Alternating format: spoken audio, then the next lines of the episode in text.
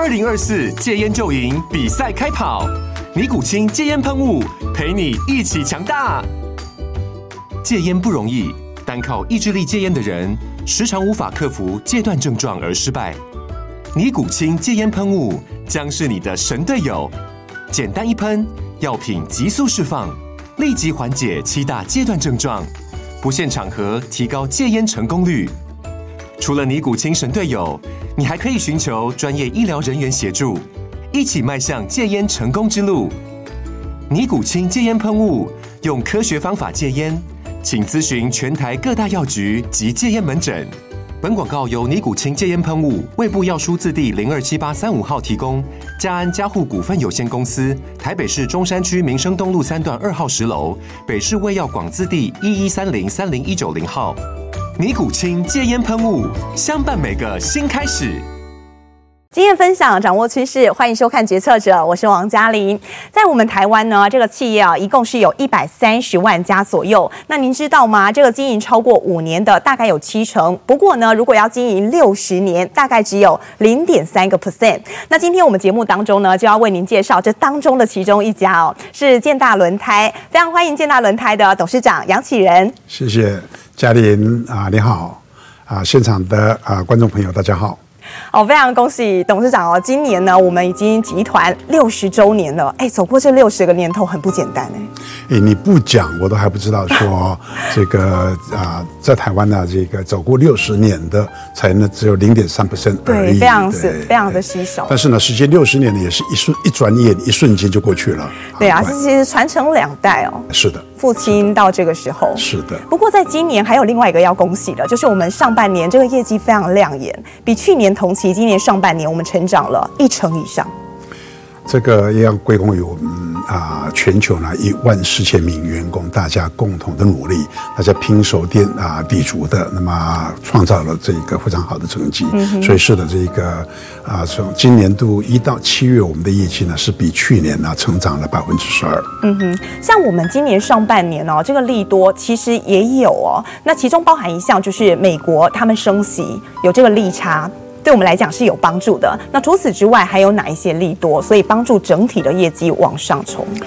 这个业绩呢的成长，其实是从啊二零二零年的 COVID nineteen 开始的时候，嗯，因为那个时候因为呃疫情的关系呢，所以大家都不敢外出啊，所以啊在没有外出的时候呢，大家的时间总是要花谢，大家的精力总是要排遣。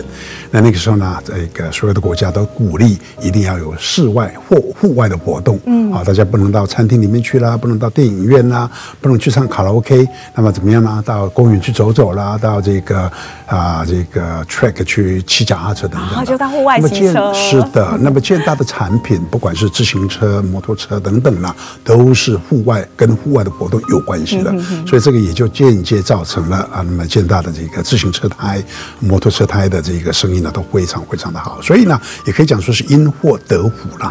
嗯，那么本来我们上半年度呢，已经达到了，已经达标了，是上半年度一到六月呢，营业额呢是达到一百九十九亿啊、哦。那么下半年度没有过年的这个因素，嗯，再加上没有疫情，因为上半年度呢，我们很多的工厂因为疫情的关系呢，都部分局部的停产了，所以对我们的业绩是有影响的。那么在这种影响之下呢，啊，现在的营业额都还达到一百九十九亿，所以本来对于这个整个年度呢，达到四百亿呢，是非常的乐观的。那现在呢，因为整个这个啊油价上涨啦，利率升高啦等等啦。所以全世界呢，现在是有股的这个好像 recession，就是有点萧条的感觉。嗯，所以在目前现在这个阶段呢，啊，我们的生意呢是稍微有受到一些影响啊。不过觉得这个影响都是短短期间的，那么期待呢在。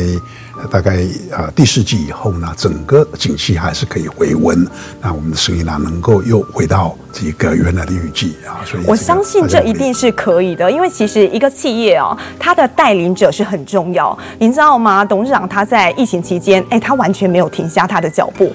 甚至公司啊还帮你取了一个称号，您是这个居格达人。为什么？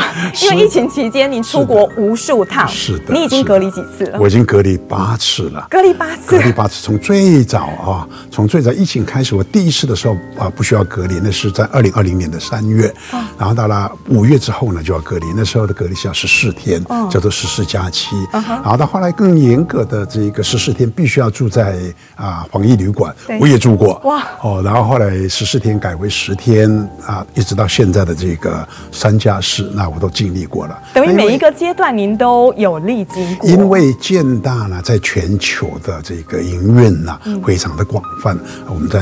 北美在欧洲啊，都有都有非常好的这个营运的基地。对。那另外呢，在越南、在印尼以及中国呢，我们也有工厂啊。嗯、所以啊，这个三不狗血还是要去那个那个地方跟大家见见面。的嘛，尤其是在疫情的时候，更需要去关切。那希望说同事们呢，大家也都是非常的平安，那整个的营运呢顺利。就算要出去的时候，您想到说啊，一下要隔离十多天，你也没有就是想说就作罢，请当地同仁来负责，你会亲力亲为跑过去。对对，这个因并不是因为我对他们不放心、嗯、啊，那么当我能够在疫情的时间呢，去跟他们见面的话，对他们是一个非常大的鼓励。对啊，的确啊，彼此也交流。那么对于就是说在疫情期间，嗯、怎么让大家一起来度过这个危机，嗯、然后啊，也跟他们宣达。公司未来的这个营运的目标等等的，所以啊，我觉得疫情这个是还是可控制。我。个人出去的时候呢，当然还是都非常的小心，嗯、该戴口罩的时候戴口罩。那么有些地方有些地方不要去的，就是尽量不要去。那在这个情况之下呢，基本上我还是平安无事的。不过我们在去年哦，其实有看到全球这个塞港的情况很严重。那很多厂商都说，因为塞港的关系，他们都延迟交货。像我们建大很多都外销，我们当时有受影响吗？这个是无法避免的。呃，以前的话，从这个啊台湾出口，哦，甚至从中国出口的话，到北美洲或者是到欧洲呢，啊，很快都在三十天之内就可以抵达，然后就可以把这个货呢送到客人的手中。那么塞港这个问题一发生，从二零二零年的第三季之后，哇，不仅呢这个一要一个仓位都找不到。啊，然后这个运价呢是节节的上上升，到后来呢，这个啊啊整个的船运的过程呢，要 delay 到将近一百五十天，甚至一百八十天，哇，货才能够让啊送到客人的手上。那个时候您怎么去解决这样的问题？总是需要很多沟通。是的，是的。那么当然，这个对对整个的供应链来讲呢，是造成很大的困难的。嗯，那么客人订的货。下的货呢，必须要等到一百五十天，甚至一百八十天才能够拿到啊！那再再加上这个仓位很难拿得到，那么我们呢，当然也做了很多相应的措施啦。那么平常的时候，就是尽量把这个原来有相关的这个船公司呢，啊，这个呃来往来的对象呢扩充。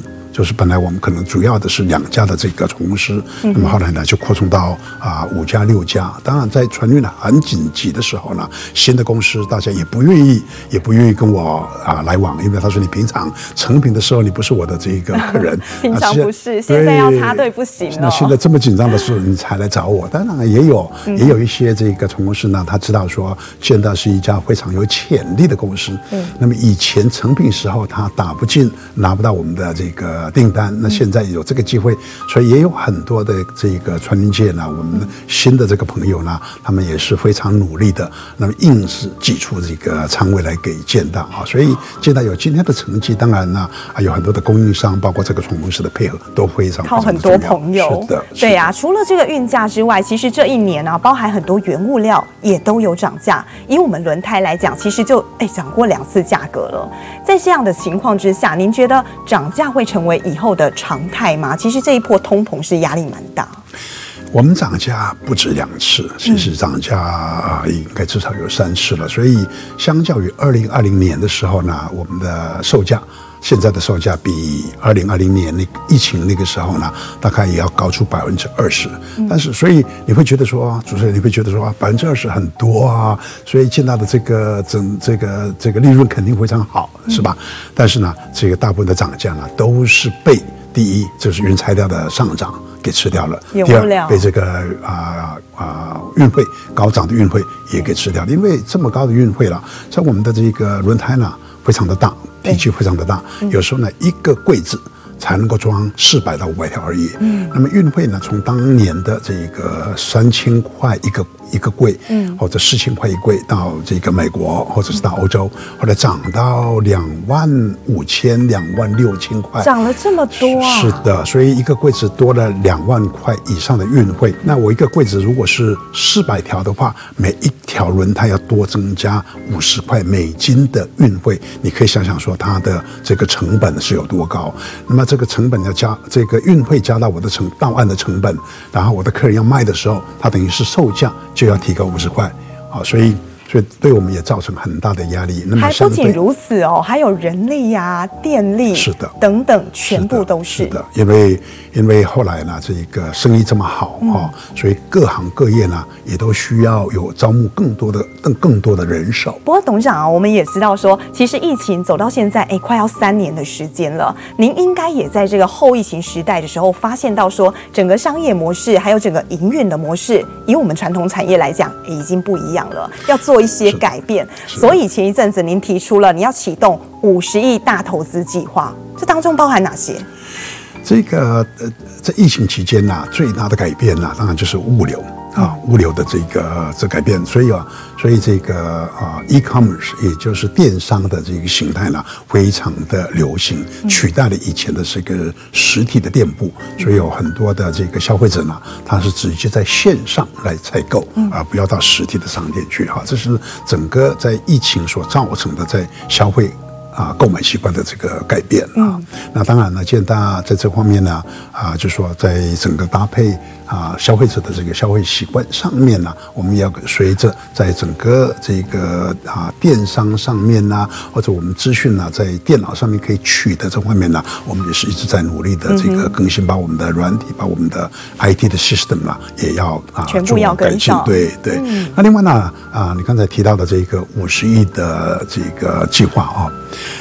这个五十亿的投资呢，其中啊有很大的一部分是集中在啊我们是越南的这个啊汽车轮胎厂的啊。产能的过程啊，因为建大这几年来呢，在汽车轮胎的销售上面呢，有非常好的进步，有非常好的掌握。建大的这个产品线非常的广，那么汽车轮胎呢，是所有产品线里面算是比较新颖的，算是小老弟。那如果是谈到这个自行车轮胎，建大已经做了六十年了，对，那么汽车轮胎才二十年而已，所以，所以，所以呢，这个小老弟呢，但是它的进步是最快的。啊，所以我们目前呢，啊，在这个汽车轮胎上面的所做的投资是比较大的。那因为我们在北美地区的这个汽车轮胎的销售有很大的这个进步，那么产能啊，预计在二零二四年的时候，可能就已经达到饱和了。所以在这个时候，我们已经开始启动啊，在越南的这个汽车轮胎厂的这个扩产的计划，所以五十亿的大投资呢，啊，有部分呢是放在越南的这个汽车轮胎厂的扩充。那另外呢，我们在其他各地也都也都陆续有不同的投资，但很大的重点呢，除了这个扩充我们汽车轮胎的这个产能之外呢，那另外呢，也是针对各个工厂它制成的改善。嗯啊，因为现在呢，这个 E E S G 也就是绿能的呃制造呢是非常重要的，所以我们在整个这个呃这个这个制程的管理啊，我们设备的这个呃淘汰更新等等呢，也都非常的。啊，着着重，那希望说我们达到更好的这个产能效率啦，那么达到节能减碳的地步啊，所以啊，建大要迈向国际化的话，除了产能的提升，那生产效率的这改善也是非常重要的。在这个时间点，我们来做这样的大布局哦，其实有没有一个也跟关系到接下来下一个时代，大家所谓的电动车时代来临有关？是的，这个我在呃两。两个月前的时候啊，接受到总统府接受蔡总统颁发国家品质奖啊，那时候啊颁颁奖之后呢，那把大家坐下来聊聊天。他就讲说：“哎，杨董，杨董，你要你看我们在在谈这个电动汽车啊，但是电动汽车影响到很多的零件业，因为电动汽车的所用的零件跟啊传统的汽油车是不一样的。嗯”他说：“但是杨董，你们做轮胎的没有没有没有差异才对，因为一部电动车跟一部这个汽油车都是需要这个，都是要用这个轮胎，是的，是的。但我说需求哦，我说这个总统你说的非常的正确啊，但是其中还是有些不一样的地方，因为。电动汽车胎跟传统汽油啊汽油车的这个车胎，它的性能的要求不是不太一样的。哦，电动车它讲究，因为它的这个行驶的时候呢，非常的安静，所以轮胎所产生的噪音一定要压低，要不然会听得很清楚。那另外呢，这个我们加油跟就是节省能源方面呢，如果是传统的汽油车是省油，对，那么电动车要省电。那那个你可以想想说。我们加油，加油站到处都有，嗯，而且加油，加油枪一灌去，五分钟你就结束了，就完成了。充电，第一，充电站没有那么普遍；第二，充电的时间要很久，啊，所以充一次电跟加一次油的这个时间成本差很多。所以在这个电动车上面呢，它对于省节省能源，也就是省电的话，非常非常的讲究。嗯，啊，那另外，因为这个电动车是比较重的，那个电池很重，嗯，所以电动车的轮胎呢，要负担，要负荷更重的这一个负担，所以所以电动车的这个轮胎的耐磨性都要非常非常的好。啊，所以电动车的这个专用轮胎跟汽油车的专用轮胎是不一样的。那么在现代呢，当然就是我们在这一方面呢，啊，也都是非常努力的去钻研。那么现在呢，这啊欧洲的研发中心，在美国的研发中心呢，在搭配我们台湾的这个研发总部呢，在这一方面呢，我们也投入很大的心力。那期待在不久的将来呢，有非常好的这个。个啊，电动车的专用车胎。您看好我们建大轮胎哦，在这一块电动车一旦它启动了之后，我们会有多大的成长？那这个我不敢讲，但但这是也是我们努力的目标了啊。那么建大呢，一直是不断的追求进步，不断追求成长。那么我们的目标是每一年啊，如果能够维持两位数字，两位数字可能是从百分之十到百分之九十九都是两位数字 啊，但是希望说啊，这样子每年呢都有这样稳定的成长。那么这样电动车不只是。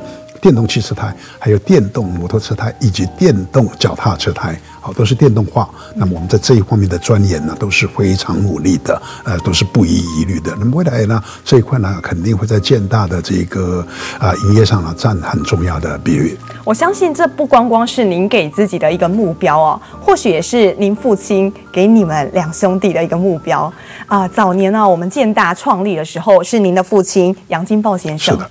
那当年非常特别的是，其实早年他是老师，哎，怎么会想要跨入到这个橡胶的领域来创业？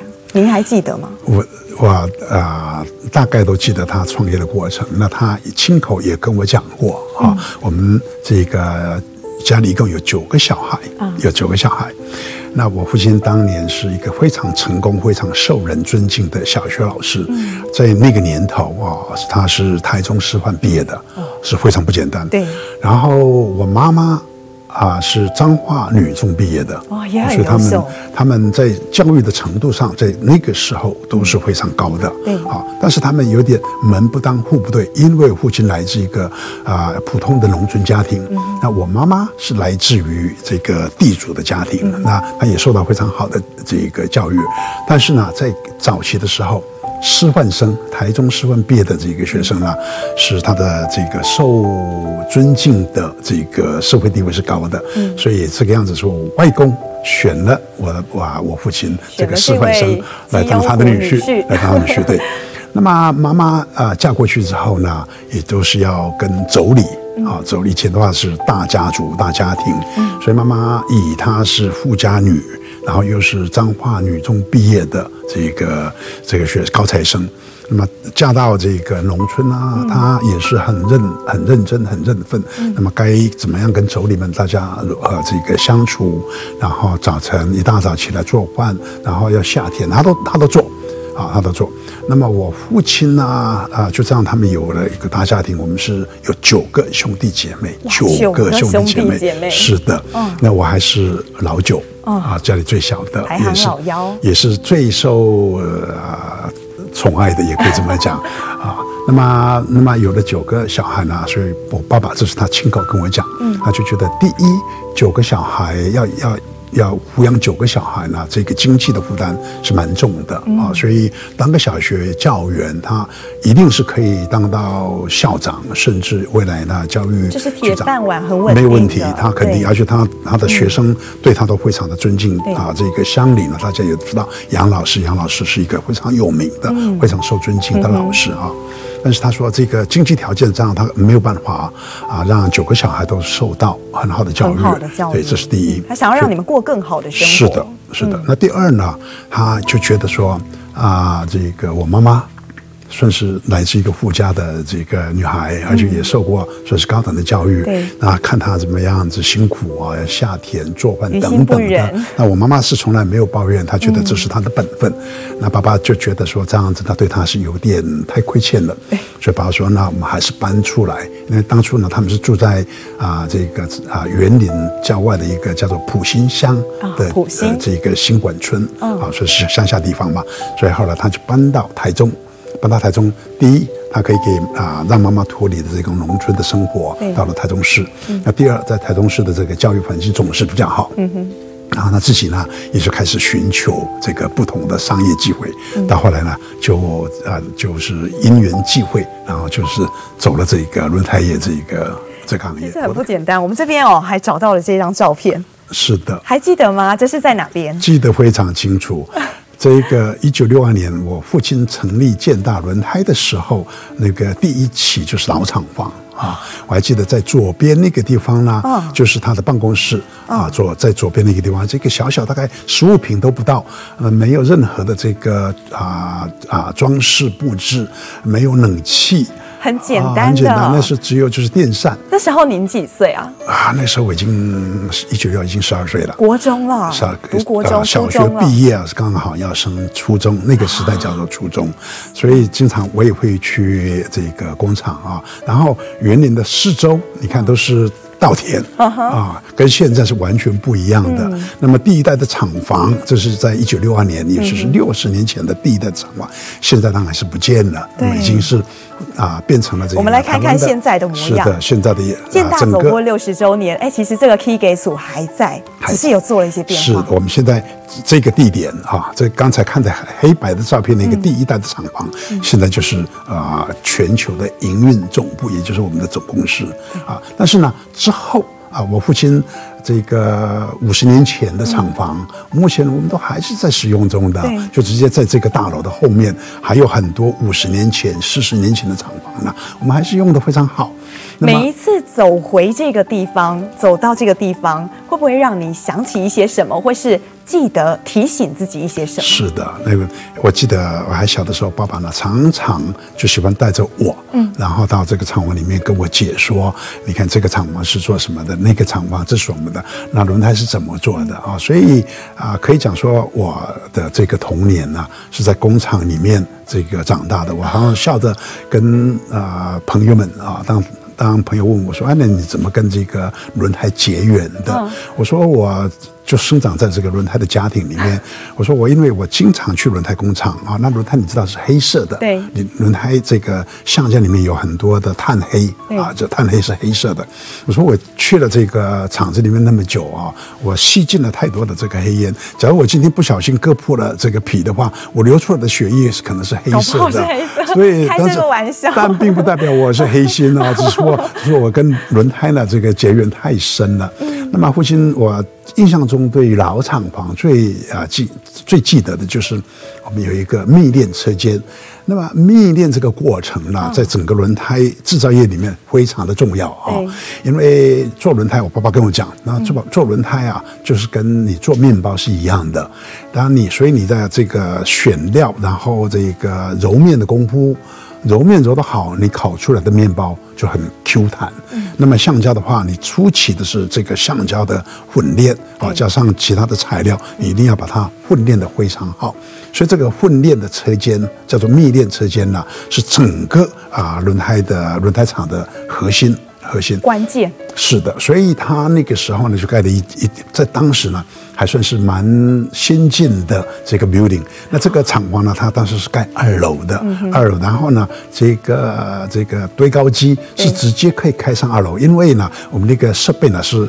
啊，是两层楼高，所以它设计的有一个有一个回转的这个车道，所以啊，对高机可以直接上到二楼，所以整个原料的搬运呢非常的顺畅。那么现在我们这个五十年前的厂房呢，都还在使用之中，都还在使用。那么虽然觉得说，呃，这个厂房的屋顶啊是有点低了一点啊，梁柱也多了一点，那你想想，五十年前的房子到现在还可以使用，那你不得不佩服说，哎，五福星呢当。当年的高瞻远瞩，那么他做事情呢，肯定是一步一脚印的。所谓的 building 呢，都是非常的坚固，那有到现在还可以用。我们那个时候，我们主要生产的是自行车，到后来才有摩托车。然后一直跨入到轿车，甚至有更多特殊的轮胎。没有错，是从这个自行车轮胎开始，对，然后我们踏入这个摩托车，嗯、啊，最后呢，我们就啊，中间呢，我们就做了很多的这些所谓的特殊用途的轮胎。啊，然后在最近的二十年呢，我们才进入这个汽车胎啊。哦、那么你刚才讲的这一条这个啊轮胎，我们名字叫做啊 Hole in One。Hole in One 呢，是一条这个高尔夫车、高尔夫球车胎。那么打高尔夫球的人都知道。Hole in One 就是叫做一杆进洞，一杆进洞。那很好玩的，当年我设计这条轮胎的时候啊，我就想说，哎，这个打高尔夫球的人呢，都很喜欢 Hole in One，这个就是一根进洞，在台湾的话，就好开心。要，要买保险的，你一根进洞的话，你还要买这个啊，这个很多的 souvenir，就是纪念品，嗯、还要请大家吃饭，很开心的是吧？那么，那么，所以我当把这个这条轮胎取名叫做 Hole in One 的时候呢，我的客人呢说。你这条轮胎呢，我们测试过，非常的好，各个方面都非常好。但是唯一不喜欢的就是名字。他说轮胎你怎么可以讲说一个 hole，hole 就是洞的意思。他说你这个轮胎上面有洞，名字叫有洞。我说这个叫做一杆进洞啊。他说不不不，你轮胎有洞表表示你经常会漏气啊，这个不好。后来我跟他讲说这样子，你你试试看好不好？因为你说什么都好嘛，价钱也好，性能也好。嗯。那么你使用，如果你在半年之内。有任何一个这个 complaint 的话，那你告诉我，我就我我一定换这个名字。我半年之后我说，哎，老兄，你觉得这个名字怎么样？我现在的这个对象呢是全世界最大的这个高尔夫车的制造商的他们的产品经理。嗯，他说，哎呀，Jimmy 啊，我的名字叫 Jimmy。他说，Jimmy，我告诉你，你这个名字取得真好，大家都非常喜欢，非常的有印象。所以我这一条高尔夫车胎呢。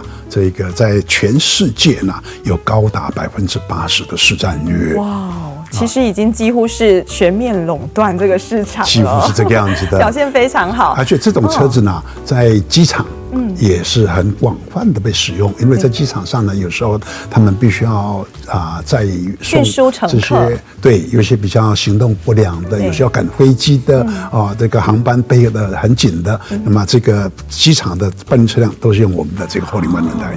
另外还有哦，我们其实这个轮胎也有得过奖哦。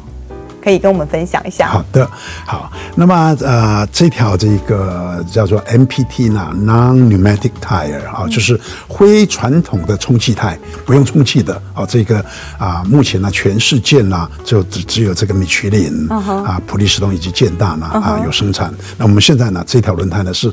广泛的使用在这个割草机啊，是，因为在国外呢，这个草坪是非常的大，对，所以有很多是专门每一家的这个院子都有。是的，那家庭用的还好，但是有很多的是啊，帮公司行号、帮公园甚至球场来啊割草的。嗯，那他们出去的话，因为在这个地方呢，有时候都会有尖锐的石头啦、玻璃啦、怎么样的啊、铁钉啦等等，会把轮胎给刺破。那这些帮。呃，帮人家割草的人，他的生财工具就是割草机。那割草机没气的话，它就没得没办法动了，它要想办法去修理，怎么怎么，他整个工作时间都是丧失了。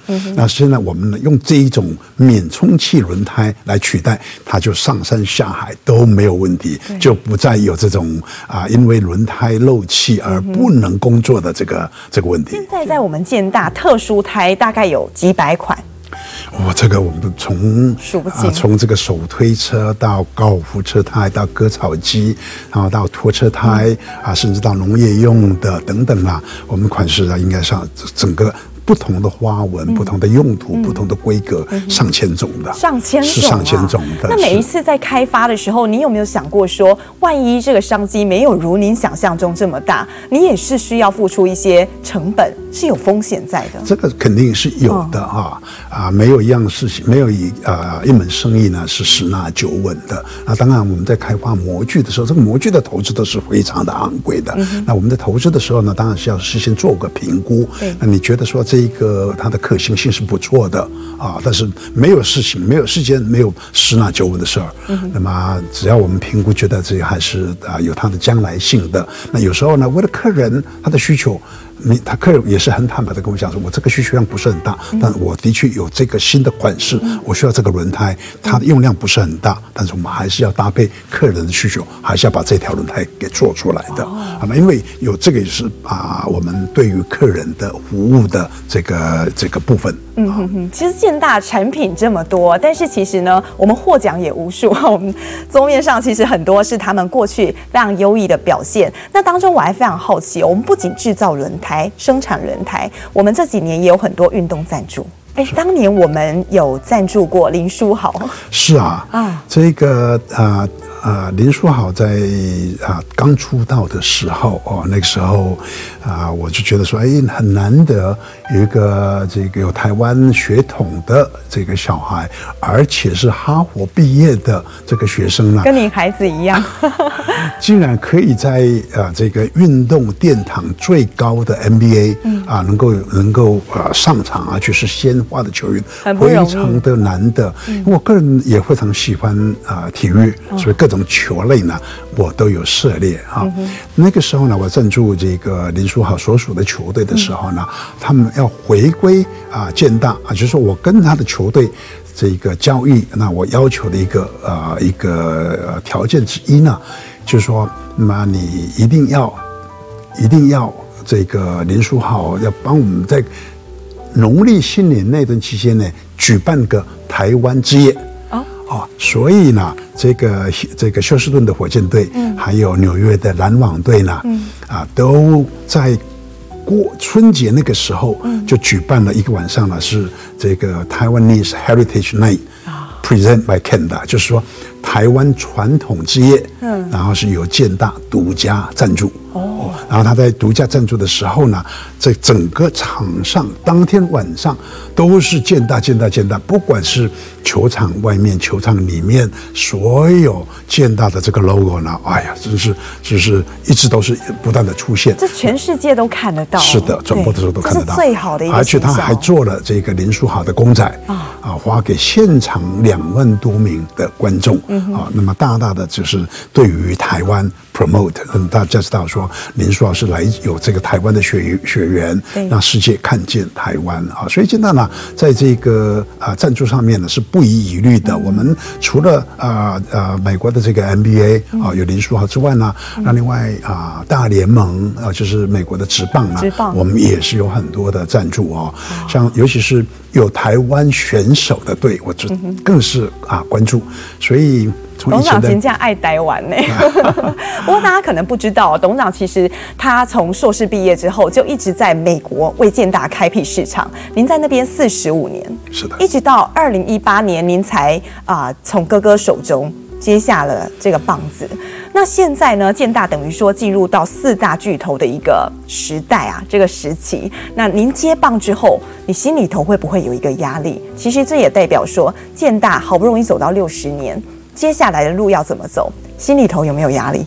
嗯，建大呢，在过去的六十年呢，当然在所有啊这个同事们的努力，特别是在爸爸所奠下的基础以及哥哥。啊的领导之下呢，他们都已经有非常完整的制度，而且培育了非常多的这个优秀的干部。啊，最大的成功，最大能够有今天呢，是来自于大家的努力。所以，当我在二零一八年啊接董事长的时候，我个人压力有，这个压力呢是哥哥做得这么好，哥哥。经常都被啊啊、人家说是台湾之光哦，因为。建大在过去呢，啊，整个的这个外销的业绩都不错的，也啊具有相当的这个基础跟知名度。那么在台湾，呃，说到杨英敏呢，是不敢说是家喻户晓，但是他认识他的人非常的多。你曾经说你跟哥哥个性差很多，哥哥是面面俱到，然后行事非常的稳健周详。那您自己呢？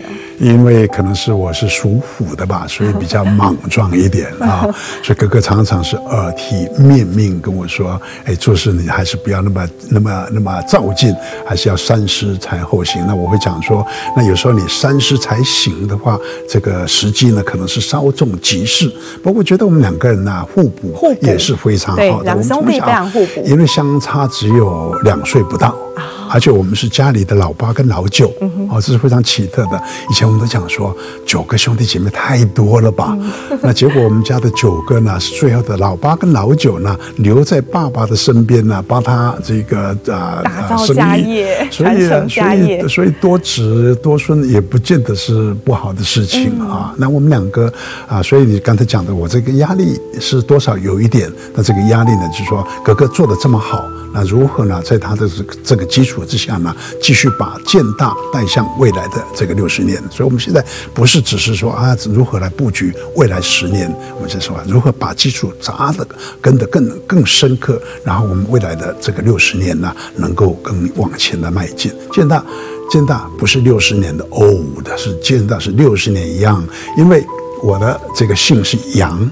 杨的话，英文就是 young，啊，所以我都讲说我们是 forever young，就是永远的年轻的 forever young，所以我们是 sixty years young company。OK，今天非常感谢董事长来到我们节目做分享。那我们当然也非常祝福建大哦，不只是是接下来六十年要走得更稳健，甚至是未来的百年、千年要永久的更发扬光大，为我们台湾发扬光大下去。祝福建大，祝福杨董。谢谢主持人啊，谢谢所有现场啊观众的收看，大家再见。好，决策者，我们下周见。